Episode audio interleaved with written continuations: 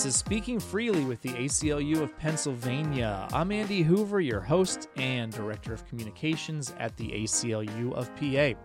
Deborah Archer is a professor at New York University School of Law, where she is the co faculty director of the Center on Race, Inequality, and the Law. Over the course of her career, Professor Archer has worked as an attorney at the ACLU and the NAACP Legal Defense and Education Fund. Now, after 12 years on the board of directors, she is the new president of the ACLU, and she is the first black person to serve as the organization's president.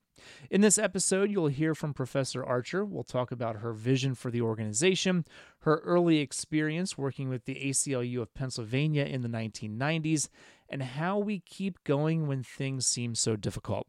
This conversation was recorded on April 19th.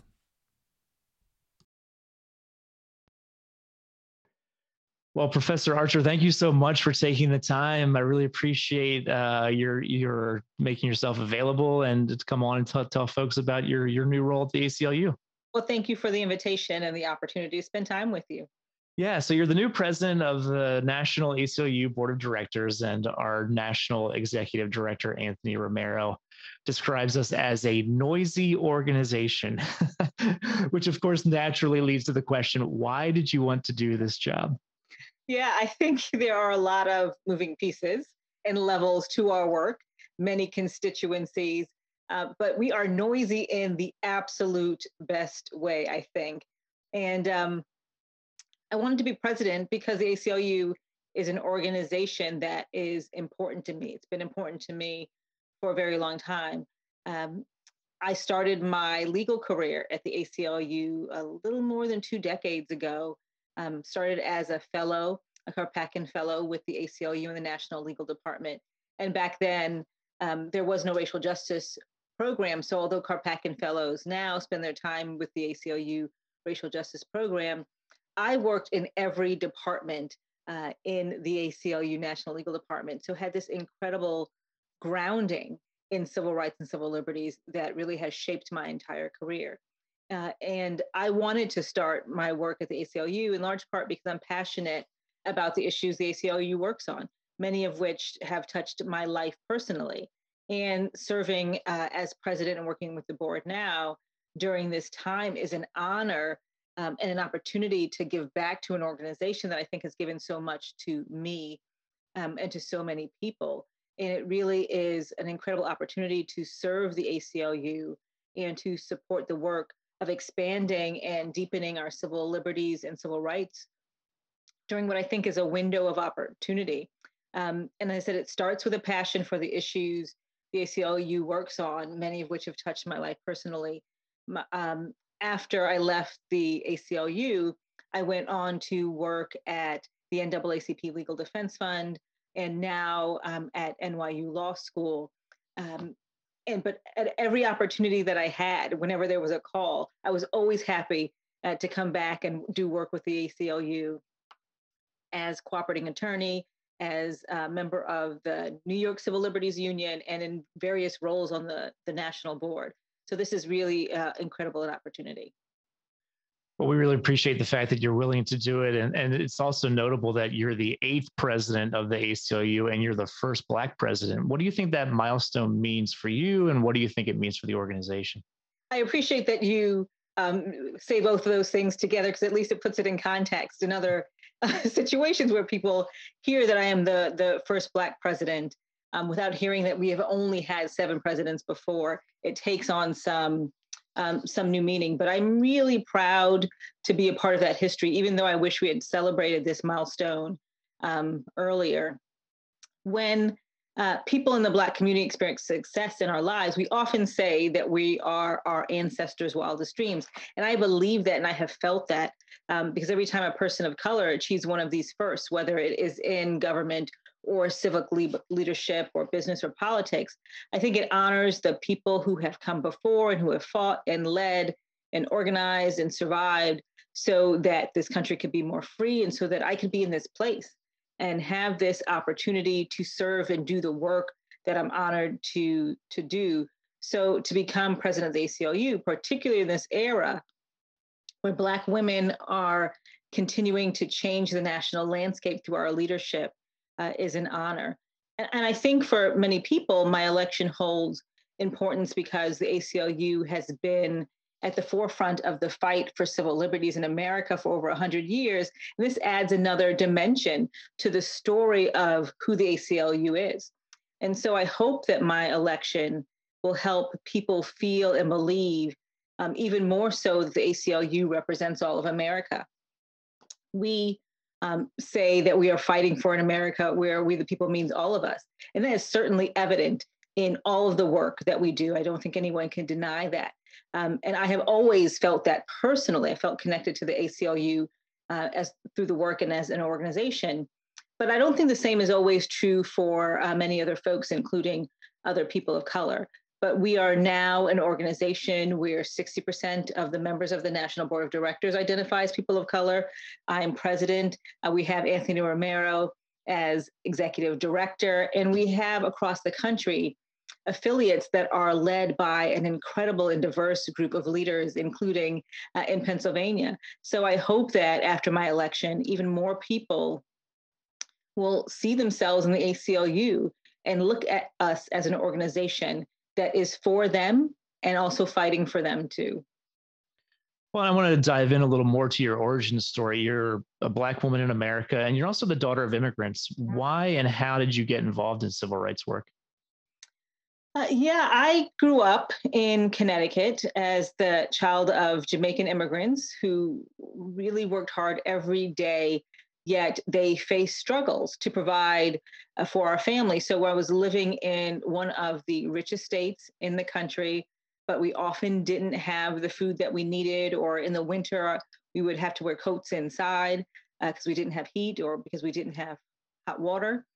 Um, my parents faced intense discrimination and I wanted to fight back against that discrimination and the challenge they faced, which I recognized were because they were Black, they, because they were immigrant, um, because of our economic status, because they didn't go to college. And it was discrimination that they couldn't shield their children from.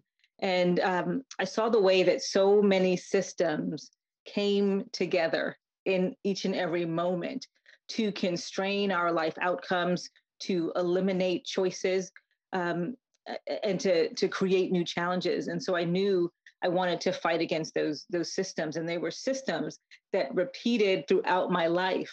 Um, when I was a child, when I went to college, uh, one of the first mem- uh, one of the first memories I have of college um, is still being really excited and proud that my family was celebrating me for being the first person in my family to go to college. And then during my freshman year, uh, someone slipped a racist note under my door calling me a racial slur and telling me to go home. Mm. Um, and that just seemed to be, unfortunately, I think a theme uh, in my life uh, and really drove me to wanting to to challenge racism. I think racism worked exactly the way it was designed to in my life, that every time I felt a sense of belonging, I felt a sense of joy or accomplishment, something would happen to remind me that this society did not believe that I was as worthy or as deserving as anyone else. In terms of getting involved with this work at the ACLU, I think a lot of my uh, friends and family were surprised when I told them that I was going to go work for the ACLU out of law school. They didn't believe that someone who was committed to racial justice could do uh, the work that they wanted to do um, at the at the ACLU because they, like um, so many others, and, and me initially, thought of the ACLU as solely a First Amendment organization, mm. organization focused on uh, speech and privacy, uh, which I believe is critically important work. But as a, lo- a young lawyer, I wanted to focus on everything, right? right. And, and broad systemic equality issues. And as I said, the kind of issues that impacted my life on a daily basis. So uh, I was an intern at the NAACP Legal Defense Fund. And I had an opportunity to work on a case, Sheff versus O'Neill, which they were co counseling with the ACLU. And that just opened up a, the door to me learning more about all of the work of the ACLU and our embrace of the ideal that fighting for freedom and fighting for equality go in hand in hand, um, that the Constitution's promises of liberty and equality are, are linked.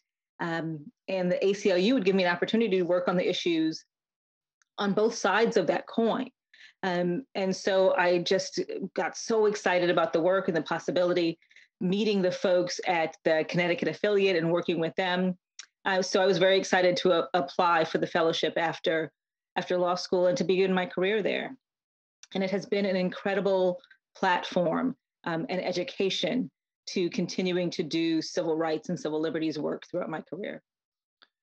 Well, I'm so glad you said that uh, all of those things because you know we continue to evolve as an organization, and I'm going to ask you a bit about the issues that you think are priorities as well as your vision. Mm-hmm. Um, but speaking of systems, I understand that you have a Pennsylvania connection from earlier in your career when you were a legal fellow with the ACLU. You were co-counsel in Doyle v. Allegheny County, which alleged that the public defender's office was not providing adequate representation. What what do you remember about that case? Uh, you reached um, way back. that was Vic Walczak, our legal yes, director. He, was. and so when um, that was from the very beginning of my career. It was actually the first case I worked on as an attorney. Uh, wow. Was case. Um, and so I think the first thing I remember about working on that case was that it was the exact kind of work that I hoped to do, not just work that challenged um, inequality, but work that was at the intersection of multiple systems of inequality. And in that case, it was uh, work that challenged systemic racism, poverty, uh, the criminal legal system. In that case, exposed me to the ways that I could work to impact the criminal legal system, to bring some level of fairness and equity to a system that I knew destroyed and was designed to destroy the lives of people, particularly those lo- of low income people of color, without actually working as a criminal defense attorney. And I'm also eternally grateful to Vic Walczak. I'm sure he has absolutely no recollection of working with me or any details, but working with him had such an impact on me as a young lawyer because of his passion for the work, uh, which I could feel in every meeting that we had, um, in every interaction, his grounding and connection and focus on the community in Pittsburgh. Um, and I felt like a celebrity at that point, walking around Pittsburgh w- with him uh, and the way that people wanted to engage with him and share their their problems, their concerns, and their ideas, and the way that he engaged with them in return and then his incredible generosity with a young attorney who was stumbling her way through her first case and didn't know what she was doing. Um, just really Vic's uh, generosity um, in guiding me as a young attorney trying to find my way. And so I've always appreciated uh, working with Vic and Robin Dahlberg uh, on that case very early on in my legal career. Well, he clearly remembers you and remembers the case because as soon as I said I'm talking with Deborah, he said, "Oh, you got to mention Doyle v. Allegheny County." I cannot believe you. Um, I cannot believe you remember that, but I'm really honored that he remembers me because I really um, I, I, think about uh, his his work and his his work with me fondly. Well, in that case, is such a good example of how the work really doesn't stop in a way because we've had issues recently with the Allegheny County Public Defender Office. So as soon as you make some progress, you know, the work continues to maintain it, um, let alone making it, you know, taking it even further. Yeah, I think that that's part of it. In many ways, it is the nature of progress that we make two steps forward, one step back, sometimes three steps forward, two steps back, or one step forward and three steps back. Um, and so, uh, unfortunately, we continue to fight uh, so many of the same fights over and over again. And in some ways, I think that that's uh, the way that discrimination is designed to keep us focused on maintaining, to, to staying where we are, rather than being able to devote the kind of attention and resources we need to truly move forward in a transformational and fundamental way. Um, so I'm, I'm sorry to hear that you're still fighting those fights there today. So we are recording this on April 19th. And as you and I are speaking, uh, the closing arguments are happening in the Derek Chauvin trial. Last week was difficult. Daunte Wright was killed by police in Minnesota. Video was released of Chicago police killing Adam Toledo, a 13 year old boy. We saw a video that was released of police in Virginia assaulting a military officer during a traffic stop. All of these victims were, all, all the victims in these cases were people of color. I could ask you about what this means, what what uh, what justice looks like, but I actually want to ask you a little bit of a different question. How do you keep going, and what's your message for people who are doing the work, who can feel despondent or cynical in this moment and, and in moments like it? Last week, um, this week, today, um, inc- were incredibly difficult, as has been the the entire past year feel like there's no time to mourn or process one racial trauma before we're forced to move on to the next. But I think what's important is that we are moving on. Uh, we are focused on on fighting uh, because we can't sit in this moment. We can't accept the way things are. We have to find ways uh, to, to move forward. And so I think the protests that we've seen consistently throughout the country uh, over the last year um, have been a source of inspiration to help me move forward. I think they're a powerful reminder of the political power uh, and strength in our communities, uh, the power of protest, and in making our voices heard. I think uprisings and protests throughout our history have always been a powerful way to both build power and demonstrate power, and in turn have always been a potent force to drive overdue reform and transformation of discriminatory policies and institutions. Um, this tradition includes rebellions by enslaved people who fought for their freedom. It includes Bloody Sunday, when hundreds marched in Selma, Alabama, demanding the right to vote and helping to spur adoption of the Voting Rights Act. Uh, it includes urban uprisings in Watts and Newark and Detroit that led to the adoption of the Fair Housing Act.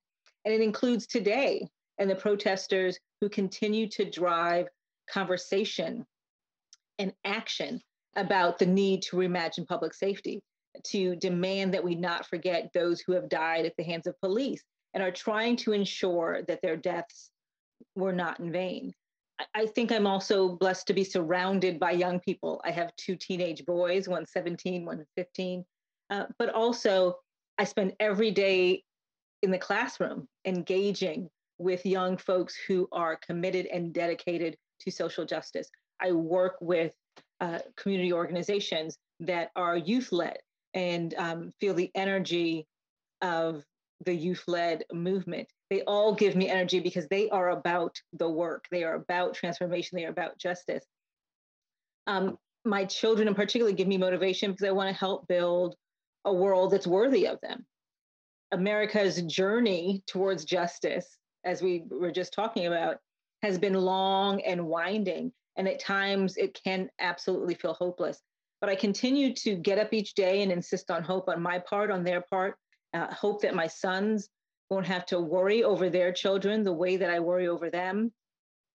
Hope that uh, these young folks who are out here doing this work will help to create a world where justice is closer and the country truly and finally values them and their lives and I believe that we're going to end up with a more just society because they're going to demand it um, and they're going to do the work to get us there.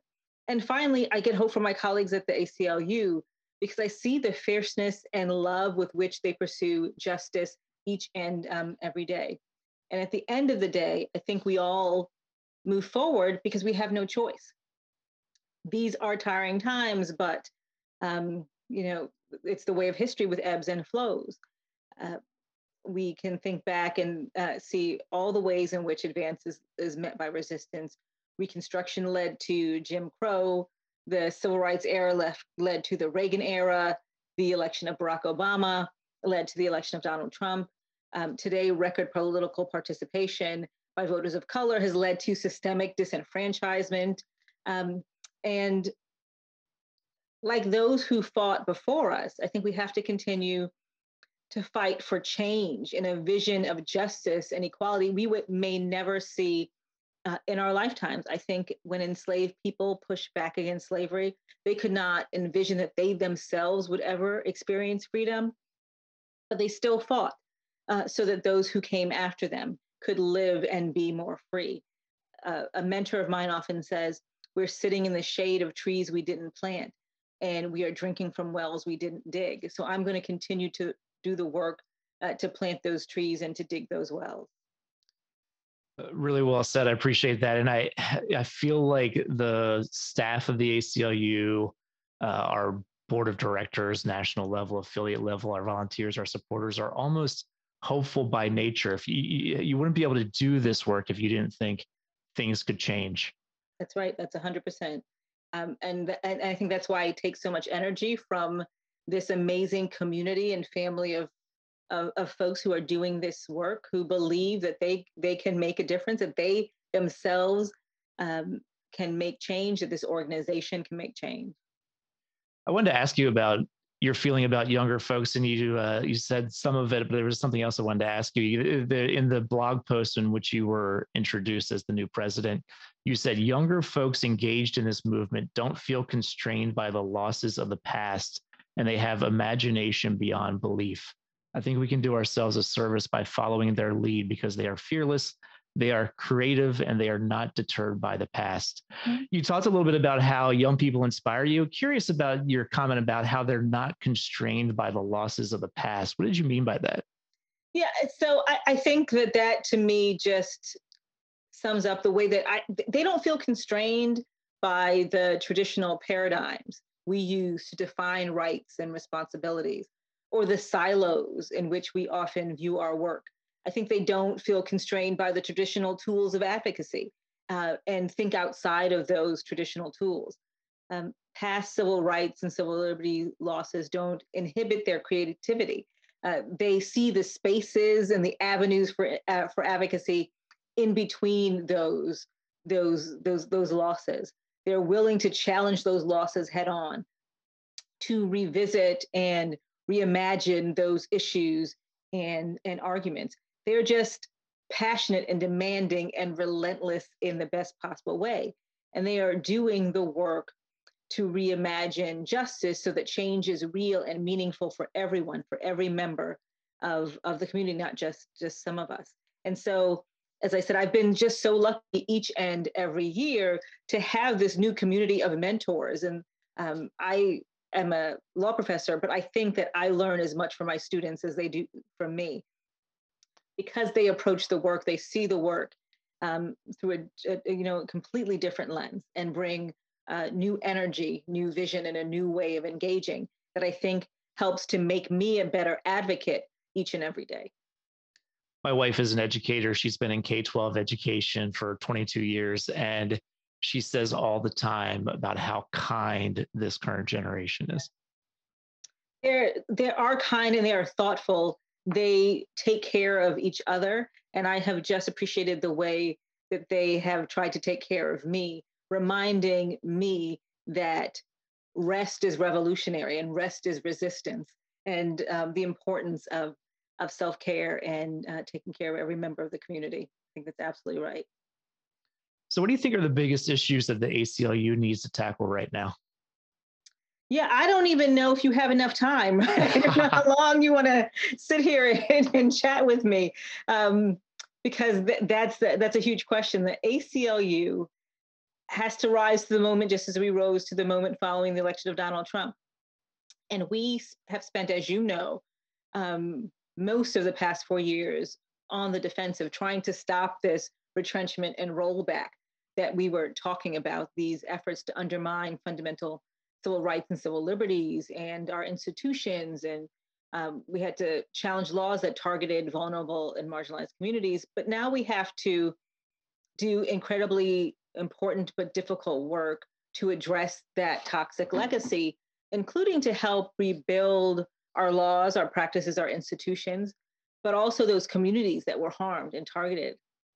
And we also have an opportunity here uh, to expand civil rights and civil liberties because we weren't where we needed to be four years ago. There was work that needed to be done um, then.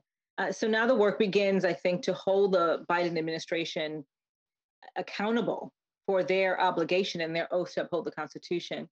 Uh, in terms of where we start, I think we start everywhere, as we as we always do. The work of the ACLU covers the waterfront and is going to continue to do that. Uh, but in terms of identifying a few priority areas. I think um, I think that has to include criminal justice work, working to end the war on drugs, reducing the role of police in our communities, uh, re envisioning and reinvesting in a different model of public safety, uh, ending mass incarceration, ending the federal death penalty. I, I think that has to include immigration work. Donald Trump was able to systematically undermine our immigration laws and principles of fundamental fairness because our immigration system is fundamentally broken. And so we have to do work to ensure the new administration undoes past damage, but also push to fundamentally reimagine our immigration system. Uh, and of course, we have to hold the Biden administration accountable and ensure that they roll back those uh, Trump era, era policies, but also ensure the reunification of and restitution uh, for separated families. I think in the area of LGBTQ, there's work to create more protections for LGBTQ people in all realms of society, from employment to housing, uh, to schools, to prisons. Um, and also with the escalating attacks on transgender people across the country, this work has to include the fight for trans justice. I think there's important work to be done on reproductive freedom. We're seeing um, a lot of pushback and uh, test cases floating in light of the shifting demographics on the Supreme Court, the more conservative Supreme Court. Uh, in voting rights, I think the direct barriers to political participation that we've seen is an incredibly dangerous challenge to our democracy because it reflects the desire of some people to hold on to power completely and indefinitely and granting access to others only when it serves their purpose. And so this fight includes fighting the current wave of voter suppression laws, but also supporting and pushing for efforts to make it easier for everyone to participate in our democracy. And also in, under the umbrella of participating in our democracy, I think there's a lot of work to do to shore up the right to protest, to challenge the threats uh, to the right to protest in various forms, including bills popping up in state legislatures across the country and through um, police tactics. Privacy the digital age, our work has to continue to focus on preserving civil rights and civil liberties as technology changes. Um, and as technology changes society, we have to defend freedom of expression online, advance Fourth Amendment protections against high tech government surveillance, and challenge discriminatory uses of artificial intelligence. And then finally, I would highlight um, that I think racial justice has to be at the forefront of our work. We are at a point in this nation's history where it's clear that we have a responsibility to do the work to dismantle the architecture of racial inequality that has survived for centuries. And in February, we launched our systemic equality agenda, which I think is a powerful move in the right direction, deepening and expanding our racial justice work. So, so much work ahead. So yeah. and you had mentioned earlier about the idea when you started at the ACLU, how folks thought of it as just a First Amendment mm-hmm. organization. And, you know, there's so much debate about the direction of the organization. And I just think it's so important to point out that these are not either or choices. You know, you can believe in free speech and recognize that other important civil liberties and civil rights are equal to the value of free speech. That's right. I think we have to remind folks that we can be and are an organization that cares about the First Amendment, but we also care about the 13th and 14th and 15th Amendment and other important principles. And I think the deepening and expanding of our racial justice work uh, at this point in time is in line with the way the ACLU has responded to other inflection points in our nation's history. We deepened and um, expanded our immigrant, immigrants' rights work after the election of Donald Trump and his Muslim ban. We deepened our work on privacy and religious freedom after September 11th. And we deepened and expanded our voting rights work after the Shelby versus Holder uh, decision ushered in this tsunami of voter disenfranchisement effort. So I think that this is uh, certainly in line with the tradition of um, the work of the ACLU to rise to, to the moment. So part of being a leader uh, means having some vision. Um, five years from now, the ACLU is where you want it to be. What does that look like?